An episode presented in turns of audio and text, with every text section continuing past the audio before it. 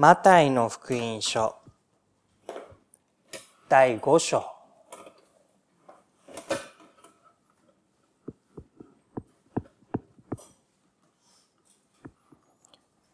43節から48節まで。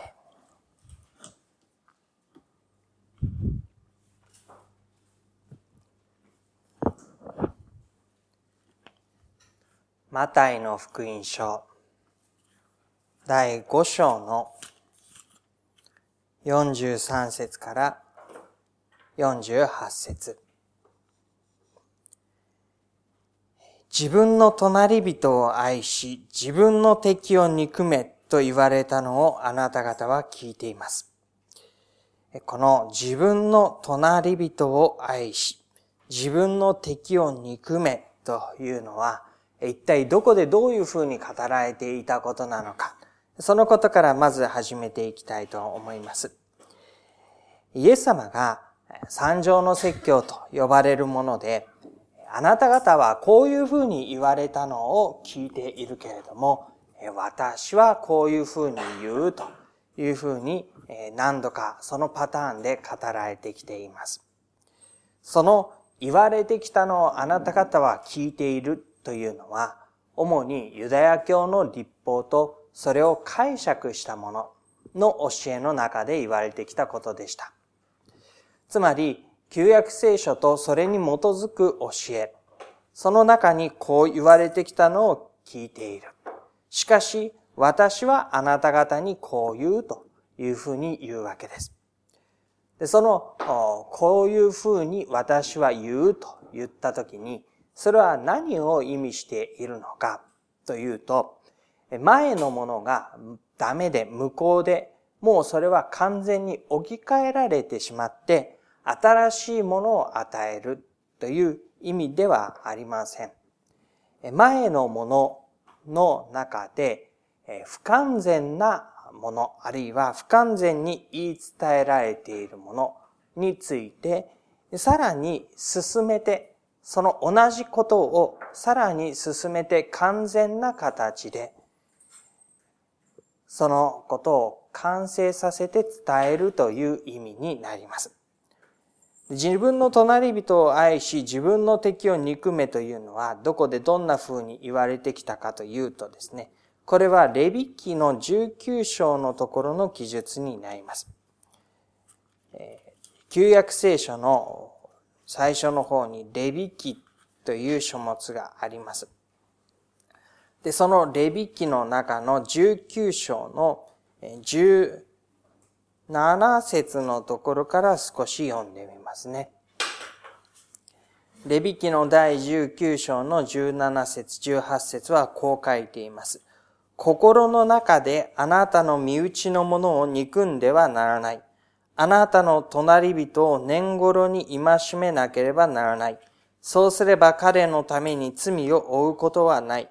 復讐してはならない。あなたの国の人々を恨んではならない。あなたの隣人をあなた自身のように愛しなさい。私は主である。と、こう書かれているわけです。神の民が守るべき事柄として、ここに心の中で身内のものを憎むな、復讐するな、隣人を愛せよということが言われるわけです。でここに出てきているのは、あなたの国の人々、あなたの隣人ということで、仲間なわけですね。あなたの仲間を恨んだり、裁いたり、復讐をしてはいけないと。で、あなたの隣人をあなた自身のように愛せよと言われているのがこの箇所になります。まあ、要するに仲間を大切にしろということを言っている箇所になるわけです。しかし、その一方で、これを解釈していくとどういうことになるか。それは、こちら側と向こう側というものを作り出していくことになるわけです。もちろん最初の教えの時には、こちら側と向こう側と明確に区別して向こう側の人にこうしなさいということが言われていたのではありません。大抵の場合、最初というのは、こちらとあちらを作ろうという意図すらないわけです。あなたの隣人、あなたの仲間、あなたの家族、あなたの親族、あなたの親しい人、その人たちのことを大切に、その人たちとの間でいさかいがあってはならないと言ったときには、ここには、その向こう側の人、それではあなたの家族ではない人、あなたの仲間ではない人に対してどうするかということは、最初は何も意図されていなかったわけですね。ところが、こちら側という人たちを作った結果、向こう側という人が出てくるわけです。で、向こう側の人の扱いというのはどうなるかというと、第2番目の段階として、こちら側の人に良くする、優遇する、仲良くするということは、向こう側の人とはそうではない。で別に積極的に何かを意地悪するわけではありませんけれども、結果的にそこに扱いの格差が生まれてくるというところが生まれてきますよね。まず最初に向こう側もこちら側もなかった状態の中でこちら側を意識するようになった。そしてこちら側を優遇する結果、消極的にはありではありますけれども、向こう側の人に対しては優遇しないということが起こってくる。で、それをさらに進めていきますと、向こう側というのは自分たちではないのだから、同じように扱うなどということは当然あり得ず、むしろ向こうの人に対しては自分の身を守ったり、あるいは利害関係の中で自分が損をしないように、もっと言うと向こう側の損をさせてでも自分の利益を売るようにと敵対関係になっていくわけですね。で、この敵対関係というものになってきますと、大抵の場合、向こうに対して積極的に何か、え攻撃を仕掛けたい。あるいは、そのことが、不利に働くようにするということを起こしていくことになります。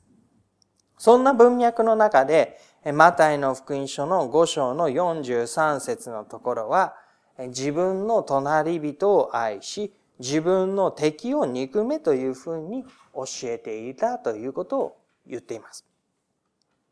自分の隣人というのがこちら側ですね。そして自分の敵というのが向こう側です。こちら側を愛し、あちら側を憎め。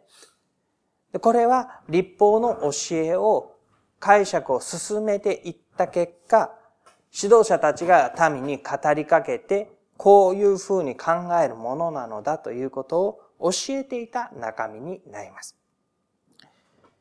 しかし、そう聞いているのだけれども、私はあなた方にこう言うというふうに言うわけです。でそれが、44節自分の敵を愛し、迫害する者のために祈りなさいということです。自分の敵、それは向こう側の人のことを指します。迫害する者は向こう側にいて自分の方に攻撃を仕掛けてくる者を意味します。そのように向こう側にいる者のために祈りなさい、愛しなさいということを言っているわけです。自分の隣人を愛しというふうに言われていたのを自分の敵を愛しと言い換えていくわけですね。隣人を愛するということと敵を愛するということは同じ人を愛するでも全然違う意味を持っています。なぜか隣人は自分に良くしてくれる人だからです。仲間だからです。自分も良くしてあげるし、相手も良くしてくれる。そのような信頼関係の成り立つ中での関係です。しかし敵というのは、仮に自分が良くしたら馬鹿を見る。相手は自分に敵対している。相手は自分の不利を願い、自分の有利を願っているものである。そういうふうなお互いの関係の中では、取引をすることはあり得ても、イーブンの取引をすることはあり得ても、信頼して自分から先にということは当然あり得ない。それに見合うものが返ってくるとは到底考えられない。そんなことをしたならば逆にもっと大きな被害を被ってしまう可能性がある。恩をあだで返されるような可能性の大いにあるのが敵です。その自分の敵を愛するように。そこに加えられて迫害する者のために祈りなさいと出てきます。この迫害というのは信仰のゆえの迫害を表しているでしょう。祈りなさいというのも信仰的な行為になります。ですから、ただですね、村の町の隣の家のというような身近な人間関係の日常の争いというところのことにとどまらずに、信仰的な歩みの中にあって起こってくるような自分自身の信仰を脅かされる。自分自身の本当に大切なものを台無しにされてしまいかねない。そのようなもののために、私たちが成し得る最大のことである祈りということをもって答えるようにというわけです。ここで言う祈りなさいという言葉は、私たちがすべき行動の中で最も大切な行動として説かれています。ああなたは迫害する者のために物を送りなさいでもありません。えー、その人のもとに幸福して使えるものになりなさいと言われているのでもありません。実際的なものや時間やそういったもので犠牲を払って相手に愛を示すということが言われているのではなくて、祈りなさいと言われているんですね。そして、祈りなさいというのは、あ、祈ればいいんだと。まあ、口先だけで祈りの言葉をスラスラっと並べて、はい、祈りました、敵のために、ということで済ますならば、まあ、簡単と言えば簡単かもしれません。ね。少しの時間と少々の言葉を用意すれば、それで済むわけですから。しかし、ここで言う祈りなさいは、そういう表面上の祈りを許さない、迫害する者のために、心から祈りなさい。神の前に祈りなさい。神の前に、その人に裁きがあるように祈るのではなくて、その人に祝福があるように、神の良いものがもたらされるように、その人のために祈りなさい。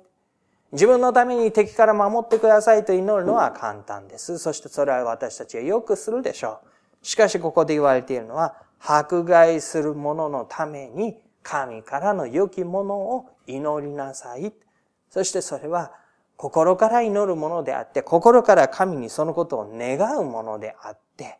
まさに自分の敵を愛するのでなければ祈ることは難しい。その愛の一つの大きな現れとしての祈りを持って相手に向かうようにというわけです。でその後に45節のところに一つのこと出てきますけれども、少し飛ばしまして、46節、47節の方を先に見ていきます。46節自分を愛してくれる者を愛したからといって、何の報いが受け入れ、受けられるでしょう。主税人でも同じことをしているではありませんか。主税人というのはたびたび新約聖書に出てきます。ローマに税金を納めるために、仲間から、同胞からそれを取り立てる人物たちのことです。それゆえに、主税人たちは仲間扱いをされていませんでした。ユダヤ人たちの中で仲間扱いをされなかったわけですね。で、彼らは、そうすると誰を仲間にしていったかっていうと、同じように虐げられている人、仲間外れにしてされている人、村の中で後ろ指を刺されているような人たちと集まりを作っていくわけです。ですからイエス・キリストが食卓について主税人たちと一緒にと言ったときに、そこにいたのは主税人たちであったり、遊女たちであったり、犯罪者たちであったり、そういうことが繰り返し出てきますね。で彼ら主税人、罪人たち、人々の仲間に入ることができなかった、曰く付きの人物たち、後ろ指を刺されている者たち。彼らは自分を愛してくれる者を愛するんですね。どうしてかといったら彼らは受け入れられたいんです。後ろめたいところがあって、やましいところがあって、受け入れられない経験を多く積んできた彼らは、自分を愛してくれるならば、そのために、その愛をですね、もっともっともっと増し加えるために、自分もそこに見返りとしてのものを惜しみなくつぎ込むわけですね。だからおそらく、主税人たちの食卓、祝宴というのはですね、普通のところの喜びの席よりも大盤振る舞いだっただろうと思われます。なぜかというと、それを共にすることがこのところでの喜びであり、それを共にすることがここでみんなが集まって一緒にできる理由だからなんですね。そこで、もしちっぽけな食事で、みすぼらしい食卓に人々を招こうものなら、なんだお前はこんなもんか。そんなお前とは別に付き合いたくない。俺たちは頼まれてここに来てるわけでもないんだし、ということになるわけですね。だから彼らは、人の心をつなぎ止めるためには、多くのもので人に提供することが必要だった。で、それは愛してくれるものを愛するということになるわけですね。そんなことは主税人でもしているということが言われます。で、次に出てくるのがですね、違法人です。47節自分の兄弟にだけ挨拶したからといって、どれだけ勝ったことをしたのでしょう。違法人でも同じことをするではありませんか。違法人というのは、ユダヤ人ではない、神の立法を知らない、それゆえに神にふさわしい行動をすることができない人たちと考えられていました。ユダヤ人から。彼らは立法を持っていないのだ。ふさわしく歩むことができないのだ。だから彼らは、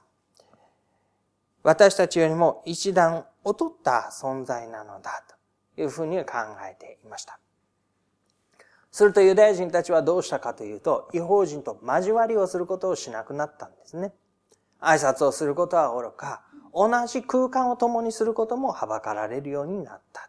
違法人たちを家にあげることもしたくないと考えるようになった。もし仮に違法人たちと共にする場があるとすれば、自分たちは身を清めなければいけないと考えていた。そういう扱いですね。そういう扱いの中で、違法人たちが挨拶をすることができたのは同じ違法人たちだけでした。そういう同じ兄弟にだけ挨拶をすると言ったことをしたときに、それがどれだけ勝ったことになるだろうか。違法人だってそのことはしているじゃないかというわけです。で、神の民は自負がありました。神の民であるという自負です。で、それは神に喜ばれるという歩みをしている自負でした。いや、主税人や罪人たち、違法人たちと並べられたのではたまったもんではない。私たちは神の立法を知っているのだから、それを守り行ってきたのだから、神に喜ばれる歩みをしているのだから、私たちをそんな人たちと並べてくれもらったら困ると、本当に思っていたんですね。で、それとは違う、神にある本当の正しい歩みをしたいとも願っていました。じゃあ一体それは何なのかと言ったときに、先ほど言った自分の敵を愛し迫害する者のために祈ることなんだと言うんですね。それはどこから来ているのかというと、45節の天におられるあなた方の父の子供になれるのだ。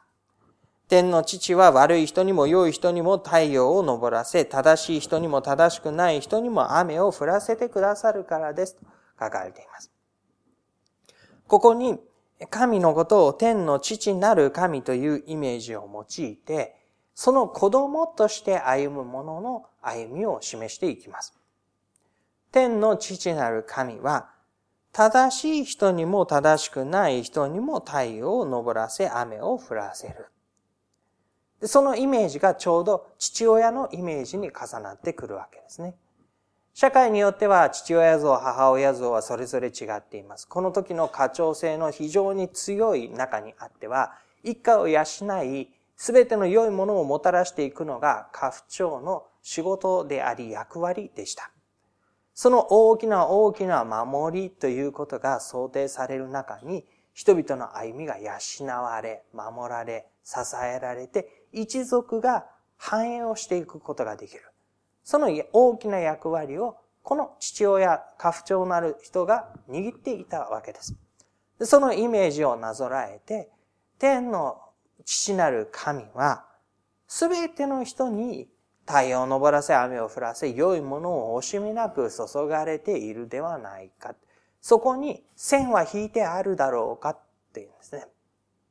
神様が線を引くとしたら、神の側にある清いもの、そして神の側にない清くないもの。先ほど言ったこのイメージですよね。こちら側と向こう側。神の側にあるもの、神の側にないもの。もしかしたらこれ縦棒で引いているか、いますけれども、もしかしたら考えようによっては神にあるものを上の側に置いて、水平に線を引いて神の側にないものを下に見ることもできるかもしれません。上下、あるいは優劣。生と族の区別がそのまま人の扱いの違いになってくる。優遇、礼遇につながってくる。そういうことが当然起こりうるわけですね。で、なぜ起こりうるかというと、神が神であるということは人が人であるということと明確に隔たっているわけです。人と人との間に優劣をつけて線を引くことというのは難しいというのは、まあ私たちの今の世界観になれば随分それは承知されていることだと思いますけれども、当時は、いや、人と人との間には明確な差別があるもんだ。え区別があるものだ。そこに扱いは違う。家の主人と働き人たちはやっぱり違うんですよね、明確に。食事をするタイミングもテーブルも料理も違うんです。でそれが当たり前で何にも疑われない世界の中で、人と人との間の区別をすることはできる。でも、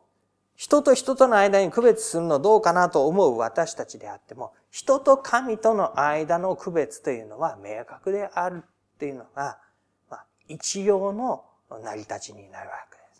で。これが、どんどんどんどん崩れてきて、人も神もあるもんかというのが、現代の後のポストモダンというふうに言われる時の考え方になりますので、そうすると、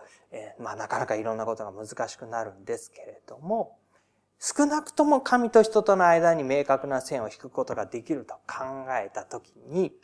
人々は信仰を持つゆえに、私は神の側にありたいと願うようになるわけですね。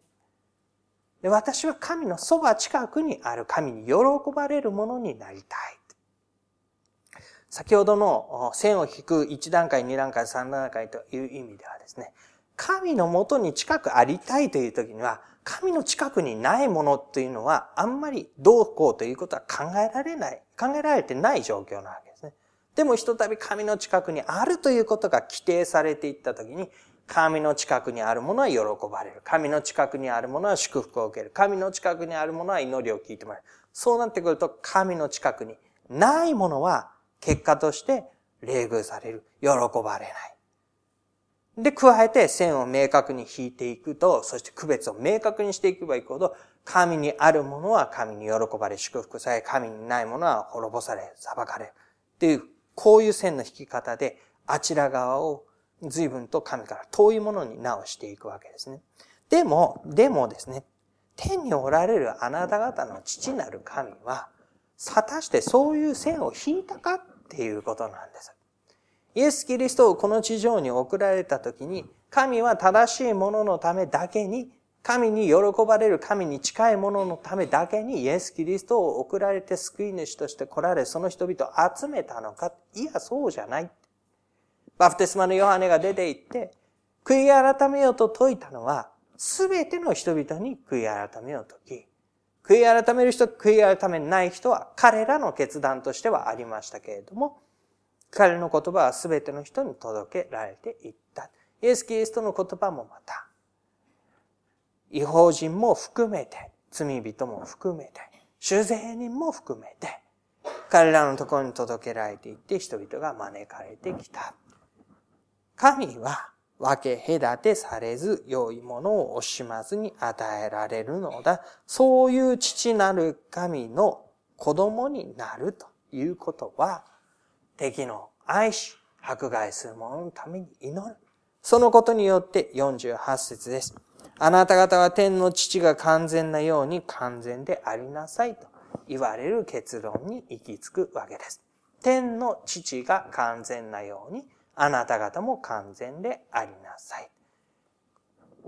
彼らに求められるのは、神の側にあろうとするならば、神のものとされているのならば、神の完全さをもって歩むようにということでした。そしてそれを聞いたとき、私たちの心の中には、ああ、そうなのかと思う一方で、ああ、そうなのか、と思う心があるわけですね。つまり、私にはそんなことはできないという思いです。このイエス・キリストのおっしゃったのは、あなたが自力でこのことを完全にしなさい。しなければ神の子になれないのだ。という意味で言ったのではないことを知っていただきたいと思います。ここに語られているのは、想定されている、思い描かれている、私たちの完成像を指しています。完成像というのは私たちの行き着くモデルです。最後に目指してこれが完成していけば良いというふうに考えられているところです。私たちの歩みはそこに近づいていくプロセスを得ているものです。だんだんとそこに近づきつつある。その時に私たちにはこういう姿を思い描いてそこに近づいていくことが求められているわけですね。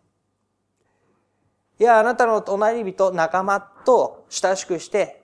不和を起こさないで、その向こう側の人とは関わらないでっていうだけで、あなた方いいですよっていう完成像を思い描かれていないということです。完成像は敵を愛し迫害する者のために祈るという天の父なる神の完全さを身にまとうものとなるようにという完成像なんですね。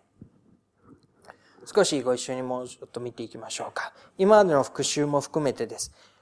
完成像を求めるというのは、完成像の姿に近づけられていくというのは、状況への反応ではないということを知ってください。迫害されるということに対して私たちは反応しますね。身を守る、攻撃し返す、私自身とあの人との間に線を引いて、どっちが正しいのかについて安心を得ようとする。それが私たちの反応です。こう、自然に出てくるもの。状況がこうだからこうするっていうふうに、誰だってそうでしょ？というふうに思われるもの。これが反応というものですね。身の回りに起こってくる様々な現実、状況、相手、そういうことに私たちは反応していきます。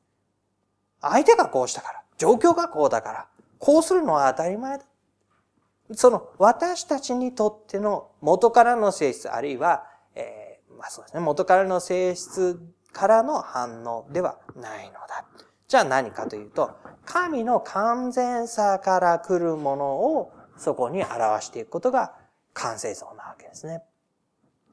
でこの神の完全さというのは人にどういうふうに与えられるのかと。いうことですけれども、その姿は、私たち人間が初めに作られた、神に作られたその存在の中に、この神の完全さということを見ることができるわけです。神が人を作りになった時にそれを良いものとされた。それを良しと認められた。神ご自身の息吹を持ってそこに命を与え、神ご自身のものとしてお作りになった。神の性質を共有する神の似姿に人をお作りになった。その似姿の中に、神の息吹の中に、神が形作られて、よしと認められた存在の中に、神の完全さというのが含まれているわけですね。ですから私たちは、実は完成像と言ってもですね、何か新しいパーツを手に入れ、何か新しい美徳を手に入れ、私たち自身が新しく新しく新しく、今までの自分ではない何かになっていって完成されていくというイメージではなくて、もともと神様が私の中に備えられている良い性質、神ご自身にある、えイメージ、神ご自身にあって歩むことのできる私たちのその元来の神にあるものを回復されていくこと。ね、取り戻していくこと。それを妨げるものを取り除いていくこと。それが神の完全さを回復していく、共有するものであるのだと言うんです。で、そういう中で、そのことが一筋縄に行な、出てこないような状況が出てくるわけですよね。そりゃね、アダムとエヴァが一番初めに神に作られて良いものとして歩んで、そのお互いふさわしい助け手とされたっていう時点に私も生きていたらね、そりゃあ私だって敵のために祈る。だって敵がいないんですから、しますよ。相手のこと愛しますよ。だって私の骨から骨、肉からの肉、神様が私のために与えてくれた良いものなら、そりゃあ私だってって思いますよね。でもひとたび誘惑があり、過ちが起き、向こう側とこちら側に人が分かれていったときに、だってあの人があって、やっぱそりゃ私たち言いますよね。だってそういう状況なんですから。相手があって、状況があって、私が良くしたって、私がそこに真摯に答えたって、という状況が訪れる。その時に、そのまま反応するのは反応なわけです。でも、そのまま反応しないという選択肢が私たちには実はある。それは先駆けて、状況はこうであったとしても、私は少なくとも私に関する限りは、自分の歩みを神にあるものとして全うするのだ。先駆けてになりますね。状況はまだまだ線が引いてあってこちらとあちらで対立構造のような状況です。でもその中で先駆けて私にはあたかもこの線がないかのようにこちらもあちらもなく、良いものを良いものとして、このお互いに、相手にとっても自分にとってもと、願い求めて歩んでいく歩み。それはまさにイエス・キリストが私たちの間に来られて、私たちにもたらしてくださった神の愛の実現がそこに見られている姿に他なりません。そのことを心に覚えているときに、私たちは時折立ち止まらされるわけですよね。もう気づかないでね、そのまんま行って後から気づくこともたくさんあると思いますけれども、まあそれでも立ち止まるわけです。ふとした時に、あ、果たしてこれで良かったんだろうか。常識的に言えばこれでいいんだけれども、でも神の求められる完成像ということを言った時に、果たしてこれで良かったんだろうか。立ち止まって、自らの歩みを振り返る。でもう過ぎていれば振り返るですし、まさにその選択をしようとしているその時にふと、まあ、精霊の語りかけというふうに言ったら一番ふさわしいと思いますけども、ふと、でもこれでいいんだろうかと思わされた時私たち立ち止まるわけですね。そして状況を顧みてみて、もし私が生まれながらの性質で反応するとすれば、これで、まあ、不自然ではないし、もっともなことだろうけれども、でも、もし神にあるものとして、天の父な神の完全さを共有するものとして考えてみたら、うーん、このままではどうも違いそうだ。で、その振り返りをしながら、あるいは自分自身を顧みながら、私たちは進むわけですね。選択をするわけです。今までしてきてしまった、ああ、これは実は間違いだったんだということを理解した上で、もう一度同じ人に向かい合っていくことが出てきます。もう一度同じような場面に直面することが出てきます。あるいはその場面のただ中で、あっと思って振り返らされたときに、果たして私はどう選ぶのかが問われてきます。そういう中で、この想定されている完成像というものが意味を持つわけですね。どこに向かって進むのかを知らなければ私たちはそこに行き着くことは決してありません。なぜならば、10回に一遍でもそれにふさわしい選択をすることができないからです。正しい姿を知っていれば、たとえ10回に一遍でも100回に一遍でも、その選択をする可能性があるんですね。でも、その姿を知らなければ、どんなに思いがあっても、その実際の行動を選ぶことはできない。それを自分のものにしていくことができない。